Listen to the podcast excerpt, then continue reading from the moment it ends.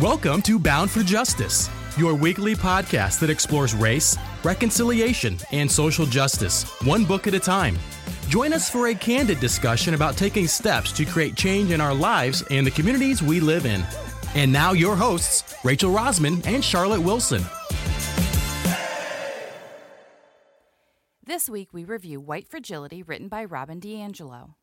White Fragility was published in 2018. It is described as a vital, necessary, and beautiful book in which DiAngelo explains the concept of white fragility and allows us to understand racism as a practice not restricted to bad people. The title is White Fragility Why It's So Hard for White People to Talk About Racism. And, and it's written by a white woman. So, so I think that's written by a white woman. Which I think is when I um, I don't know about anybody else, but when I pick up a book about race, and I always look to see the author, and if it doesn't have a picture, I look them up to see if they are white or black, because I feel like that is going to give me an idea of their perspective. I mean, it definitely changes their perspective, but like I almost feel like that's going to be like I'm gonna I'm gonna judge how good the book is going to be based on that, um, because I always feel like books written about race should be written by somebody who is dealing with race issues. And somebody who is white t- typically is not dealing with issues with race. Mm. um, or if they are they're potentially putting themselves in that position um, which i think we learn about or we discuss in this book later. Sure. Um, and so i was interested to read this because it was written by a white female. Mm-hmm. so i kind of wanted to see what she had to say. And now saying this out loud, it's kind of weird because I am also a white female and I completely discredited her expert knowledge of this.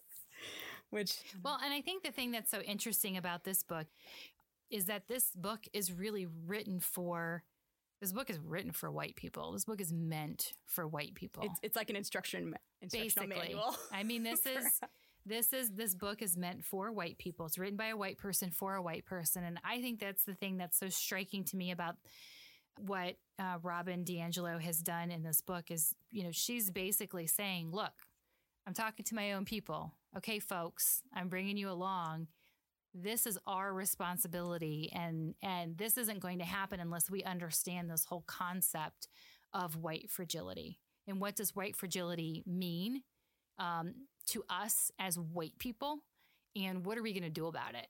And I think part of it is, um, you know, the first step is just acceptance and being aware of the privilege that you live with and how that affects your um, affects your output and your response mm-hmm. to people of color. And I think the other thing that's really good about this book, and we'll get to this in a moment, is um, what are you going to do about it? Okay, so now you get it. You understand the concept of white white privilege, white fragility, um, how to respond when you're in a situation where you really do want to understand some someone that you're interacting with who has a different perspective, and what are you going to do about it? Um, that's what I really loved about this book in general. Yeah, and I I also like that she didn't take herself completely out of the equation as being like like she was she presented herself as an expert but not as infallible and mm-hmm. i like that yeah where I mean, like, where does she really? I guess I'm looking at page one, but is there a spot before that where she's where she provides like a definition of what white fragility is? I mean, it's mostly just whenever any sort of race issue is brought up. Um, I think the key word that she brings up a lot is triggered. Like once people are triggered, um, once they feel like they have to, once they're feeling they're getting defensive and having to fight back about something. Mm-hmm. I feel like that's really the white fragility showing. Well, she, yeah, she says the smallest amount of racial stress is intolerable. The mere suggestion that being white has meaning often triggers a range of defensive responses. Yes. Yeah.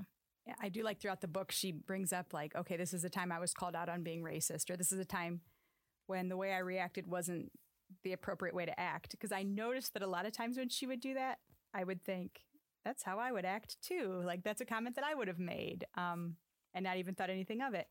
To where I almost was reading the book, looking at her actions and reactions to things like, like trying to solve a mystery. Like how how is she acting that somebody is gonna somebody is taking a, a different way or somebody has a different perspective on and how would I how am I doing that in my own life? So I guess from my perspective, I found it very interesting and I was excited, not excited, intrigued, I guess, to see how she presented herself or carried herself and then how that was being um, taken by other people. So you mentioned earlier that some of the books that we've read in the recent weeks were very challenging to you because they appeared to be anti-white. As a white person, how did you feel about reading White Fragility? I thought that the author was very neutral, but the stories she told were painful to read.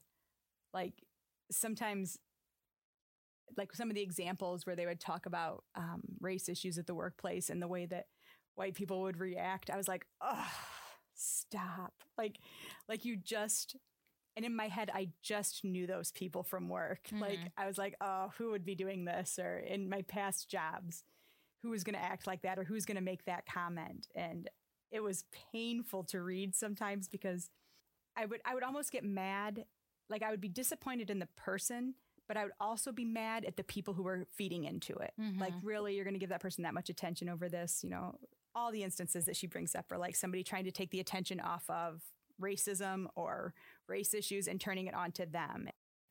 In one of the classes, there was a guy who called out that's, or or maybe she called it out. There was a white woman who made a statement that was very racist. Mm-hmm. Um, and either really she was any of the stories that she told. Well, yeah, yeah, yeah. I guess they're all you're racist. Um, but it, but but I think this was like an extreme. I think an extreme situation where she there was a I think there was a man of color and then there was a white woman, and the white woman said something that, quite frankly, was very offensive to the other guy. And Dr. DiAngelo called it out in this session. And at, I think it was at a break, maybe. So even though it was the black man who had been slighted, mm-hmm.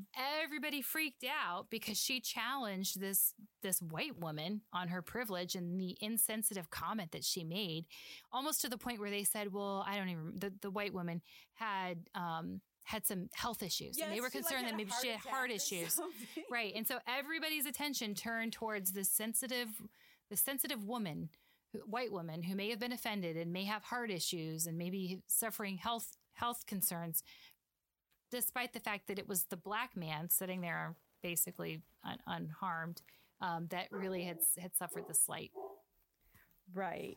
Yeah, it was that there was, and there was another instance where a guy was like, "Well, I'm not coming back to this event, or I'm not coming back to any more of this training." Like everything was people trying to make it like, "I'm not doing this. How are you going to make up for it?" You know, feel badly for me because I'm being slighted. And they were basically playing into the entire point of the entire book, which is you can't take the fact that you have privilege and someone's calling you on it and you're basically falling apart and the people that like would feed into like the other people who were like, well, she's not coming back to this because of mm-hmm. um, because of how you're acting and how you're calling people out on racism. She's not going to be coming back to this event. Like, right, please. But again, these are all the examples that I think she she uh, points out in the book in terms of this is this is um this is white privilege. So I don't know if I were to describe this book, I would basically call this if you're a, if you're a white person that kind of kind of feels like you don't get it but you want to get it, this is a great place to start. I would call this like your, you know, primer 101 for figuring out where to start. You know? Prerequisite for anti-racist. Yeah, you know, or you want to you want to have a, less racist. Yes, yes, if you want to have a meaningful conversation with a person of color, this is a great place to start. Um, because it's not with before you start to try and understand another person, you need to get your, you need to understand your own business. You need to understand what you're bringing into that conversation before you even try and have a conversation. Um, and I think a lot of times, I know I have definitely felt this way as a person of color. I oftentimes feel like people don't even, they're so unaware of themselves. And I think this book is really a lot about self awareness. You're so unaware of yourself that you're and you're bringing all that into the conversation, and it makes it really hard as a person of color to even have a meaningful conversation with somebody unless you have some sort of self awareness around what what's coming along with you. And you know, I, I, I certainly can't speak for you know we all have our own unique perspectives and our own unique feelings about things, but I think we as humans always appreciate somebody who's willing to walk into a conversation with a little bit of honesty and a willingness to admit that they don't know everything and a willingness to admit that I've got some blind spots and I have a lot to learn, but this is where I'm willing to start from. And that's, I did like that about this book. I liked a lot of things about this book, but one of the things that really stuck with me is where she talks about how everybody, actually, essentially everybody white is racist. It's just where you fall on that scale. Yes. And I did like that she put in situations like this is one time where I was where I made a comment that I shouldn't have made and here's how I fixed that. So it was almost mm-hmm. like an instructional manual like Yes. okay, I I was racist here. How can I fix this moment? And that if you ignore that, then you're constantly going to have an issue with that person. Another part of this book that I thought about is sometimes I turn it around like, well, that person is that person's acting like I offended them, but I didn't really do anything wrong. I was, you know, I was very respectful. I did this and that. But she's she brings up that there's a different um like a that person's perspective or how that person's life has led them to where they are. Maybe they're interpreting something I said differently, or maybe I don't have that relationship to be able to say something like this to that person. Mm-hmm. So while I can be standing back and being like, well, they're just they're just trying to be a bully or they're being mean to me and they don't like me.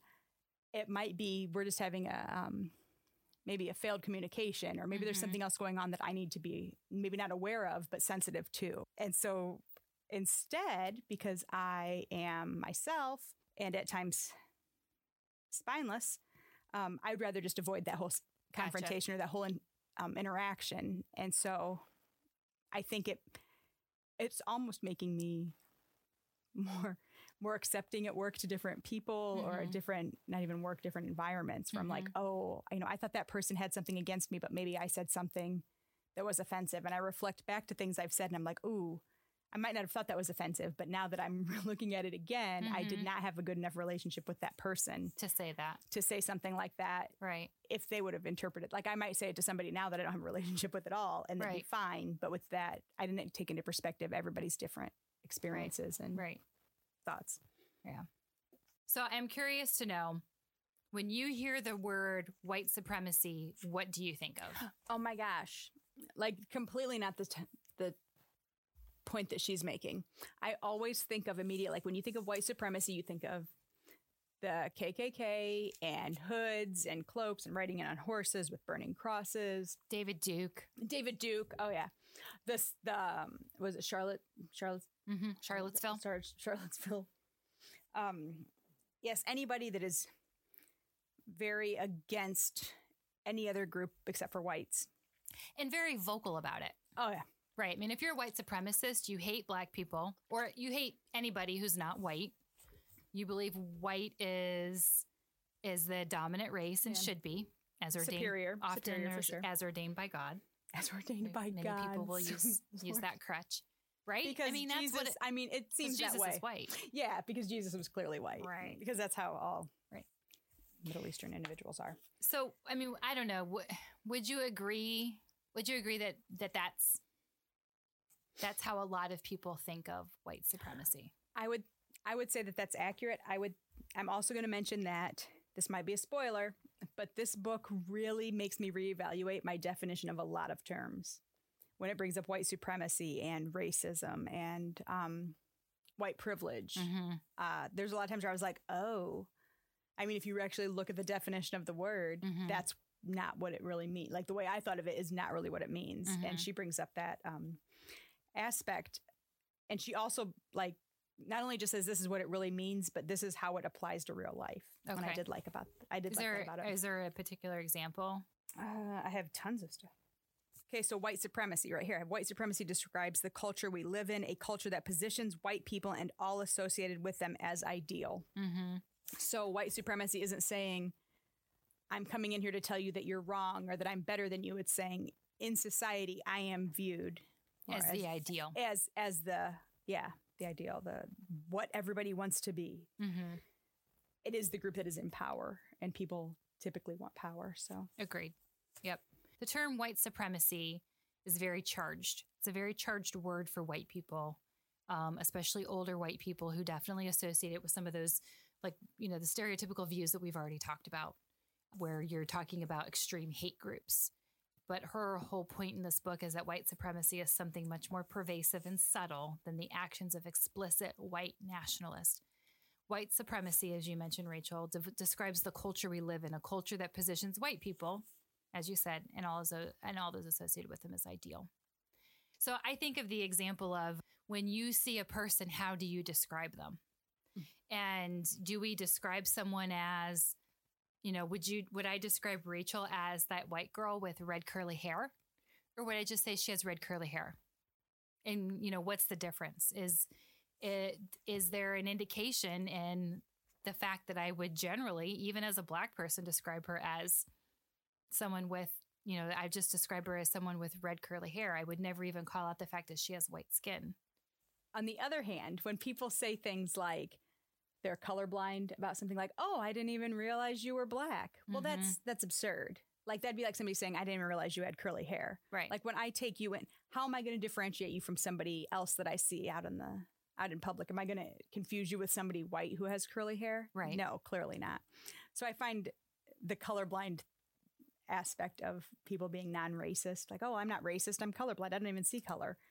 That doesn't even make sense to me because right. everybody sees color. Like everybody can obviously see differences in people. It's just that whether or not you respect those differences, whether or not you um, embrace them and can appreciate them, mm-hmm.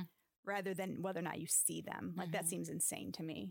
Like that'd be like somebody being like, "Oh, I didn't even know she had you had curly hair, or your hair was red or curly, or I didn't even or like your skin is basically transparent. Like I almost confused you with somebody who's black.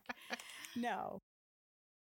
So I was talking to a a white person the other day who was describing an incident where she was interacting with another white person, but this white person was attempting to describe another black person that they worked with. But they weren't trying to say that they were black. But they, she was trying so hard to say that they weren't black. So I, I think it was somebody named Patty, and so she, so and there happened to be more than one Patty um, in her work situation, and so and one Patty was was white and one Patty was black, and so she asked the person naturally, you know, which Patty are you talking about? And yeah, she tried every which way to describe her without saying Patty's black because Patty doesn't know that she's black. Or, or that there's something wrong with the fact that Patty is black and this person feels uncomfortable with it to the point that they don't even want to acknowledge it. Right. But I will actually say, like, well, the black whoever, like the black Patty or Patty mm-hmm. who is black. And that makes people super uncomfortable. Who does it make uncomfortable, do you think? I think it probably makes the white person who doesn't want to acknowledge that like because they're so colorblind, they don't know. Maybe it's making them uncomfortable because they don't notice that Patty's black. So I still haven't solved the problem. Or is them. it that they think there's something wrong with the fact that Patty is black? Like there's mm. something wrong with being black, so they don't want to talk about it. Right. I don't know. I mean, that could very well be it. Like since it's seen as maybe lesser to them, mm-hmm. that they don't want to acknowledge it as if that hasn't been something that Patty's been living with her entire life. Right. Like I, I do find that odd because and um, in the book, it brings up like right. kids that do that. Like, oh, if kids say something, somebody is black, they don't want to. They don't want to. Right. Like parents try to try to quiet them down. And I have had issues with my daughter who has um, who's mentioned somebody being black, and I'm like, oh yeah, they're they're black. That's how they are. Mm-hmm. And um, I guess I always viewed it as just being a difference in people because I wouldn't say anything about somebody being blonde. Like, mm-hmm. oh no, their mm-hmm. hair is just a different color. Like, mm-hmm. don't don't say anything about them. They're blonde. Um, but then some people do get really weird about it, or they'll they'll quiet their voice like. Mm-hmm. She's black. Oh, or, right. But like, no, eh, no offense, you know, no offense if they're black. Right. No offense. None, really? Because I did. I wasn't offended. Thanks. Right. No, none yeah. taken until yeah. you said it that way. All right. So now I'm offended by whatever you think is offensive. Yeah. Right. Right. Um, Next up. So this is this is a I think an interesting point. There was there was something that really struck me in the book. I don't know that I've ever thought about this, um, but it, I think this is a really strong challenge, I think, for everybody. Um, and that's the story that DiAngelo tells on page 26, where she's talking about the story of Jackie Robinson. And I was like, oh my gosh. Dang. Okay. So yes. I'm just going to read this real quick and then we can talk about it. Um, the story of Jackie Robinson is a classic example of how whiteness obscures racism by rendering whites white privilege, and racist institutions invisible. Robinson is often celebrated as the first African American to break the color line and play in Major League Baseball. While Robinson was certainly an amazing baseball player, this storyline depicts him as a racially special, as racially special, a black man who broke the color um, color line himself. The subtext is that Robinson finally had what it took to play with whites, as if no other black athlete before him was strong enough to compete at that level. Imagine if instead the story went something like this Jackie Robinson, the first black man whites allowed to play Major League Baseball. This version makes a critical distinction because no matter how fantastic a player Robinson was, he simply could not play in the major leagues if whites, who controlled the institution, did not allow it. I think this book, I'm trying to figure out a way to say this. Um, white fragility is a very, it's a very clear cut response to a lot of the things that DiAngelo has heard over the years as a person in situations where she's working with people who are really unaware mm-hmm. of their privilege and they're they're really stuck in a place where they they're not even making they're not even um, acknowledging that um, and so this is a, a, a very clear cut way of saying hey look this is the reality I think the fact of the matter is there are a lot of people who still aren't ready for this book. And, and, I think that's her point too, though. There are so many people who are not ready for the conversation.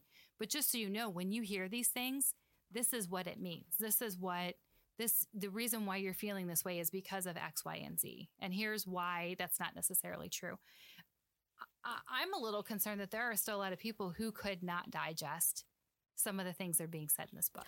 I think I think that's definitely true. Like a lot of people wouldn't be able to get through the book. I think another aspect that she brings up is how certain people, and I think the the email you sent me was like some people are like, "Oh, white people are terrible." Mm-hmm. Like end of mm-hmm. conversation. Mm-hmm. Not okay. White guilt. Like where's it going to get you? Right. You aren't doing anything with that. So where right. are you going to go from there? And mm-hmm. I think that's brought up in this too. Like, yeah, you mm-hmm. can think that all of this is terrible and this is wrong, but if you're not doing anything with that information or you're not trying to um, get through that or progress, mm-hmm. then how are you really helping anything? Like by mm-hmm. you saying, yeah, you know, white supremacy or racism is awful. I'll just sit here in my house and you know soak in the right. soak in the benefits of like white another privilege. Facebook article. Right. Yeah. yes. Argue with somebody on Facebook in the comments. Right. right. And sometimes I do that and I hate myself for it, but but I'm just like I just have to let them know mm-hmm that they're wrong. Right. like, I just have to let them know that their opinion is not acceptable. So, one of the best things, and I think you brought this up earlier, one of the very best things that I think um, DiAngelo does for folks is in chapter five, where she talks about the good bad binary, that good equals.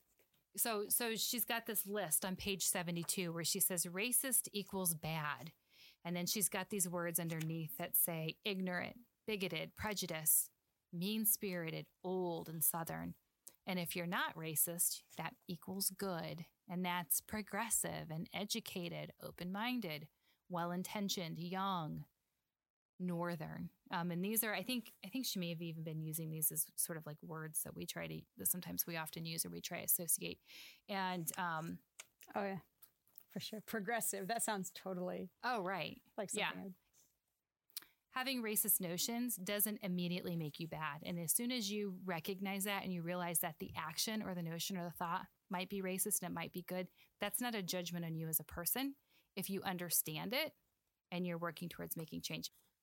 Um, okay. One thing I will like this little summary that I'll bring up ahead of time mm-hmm. is that something I don't pull into consideration enough or bring into consideration enough is that she says you've really got to have you have different relationships with different people. So something that you might be able to say around one person is not okay to say around somebody else. Right. But it's kind, of, which is kind of like no duh. Like right, uh, I'm a person. And just because I'm black doesn't mean that you can say whatever you want.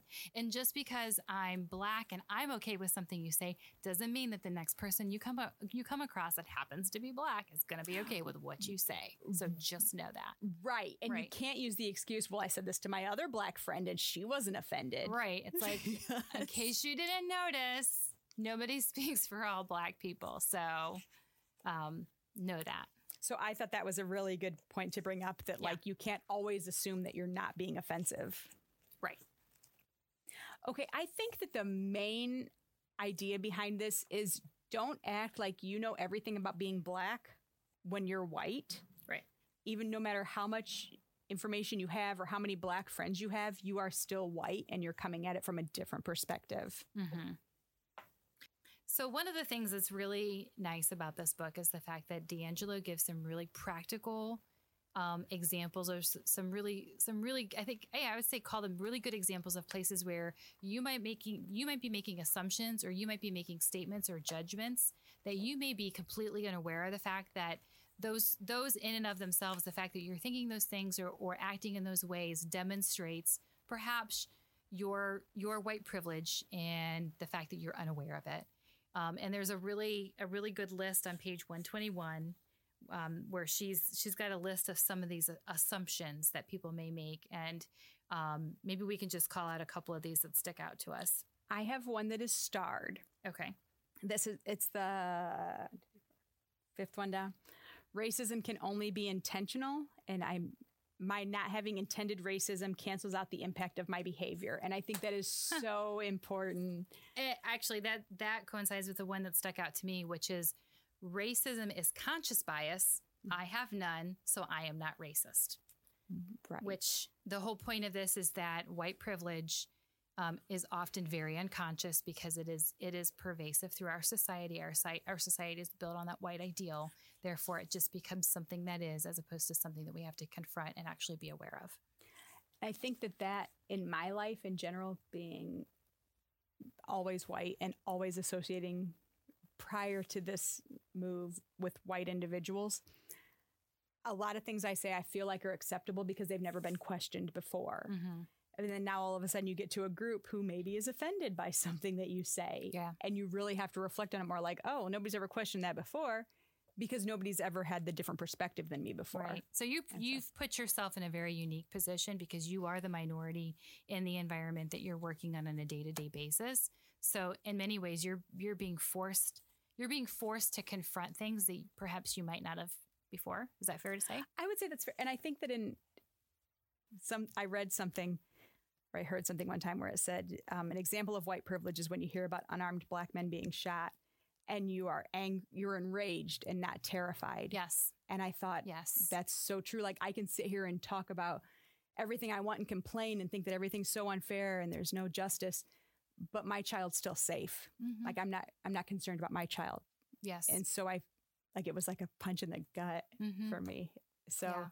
so I think that no matter what, you can't take your white privilege away. No matter what situation you're in, no matter what surroundings you're in, you still have that, and you've got to really accept that and work through that. So that's a really good point because you can't take your white privilege away. Your white privilege is part of the society that we're in right now today. However, as a person with white privilege, you get a choice in what you want to do with that privilege. Do you just want to feel guilty about it?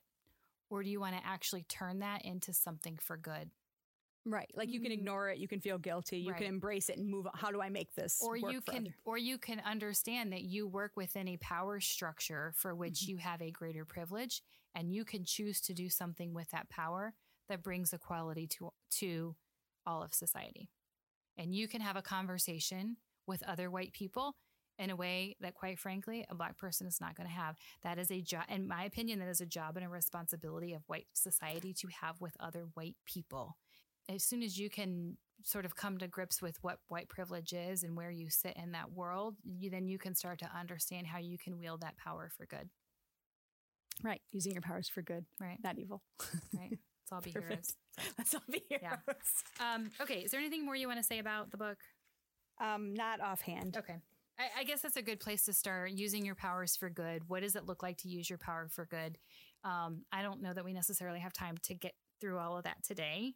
But I think maybe that's we the point. Yeah. That's the purpose. Right. So I think over the coming weeks, we, and, and I think beyond that, we start to talk about, you know, coming to grips with what it means to have white privilege and how do you start to use that power for good? How do you start to have that conversation? What do those conversations look like? And how do we make sure that we're all prepared in any position of power, whether it's economic, whether it's racial, whether it's gender, that we have we have we're prepared and we have opportunities to encourage that conversation and, and make a real connection with folks in a way that um, we're actually going to um, create change. Okay. Sounds great. Sound good? Yeah. All so right. All right. So we'll talk to you guys next time. Yep. Bye. All right. Thank you for listening to Bound for Justice. Join us next week for another conversation about creating change in our lives and the communities we live in.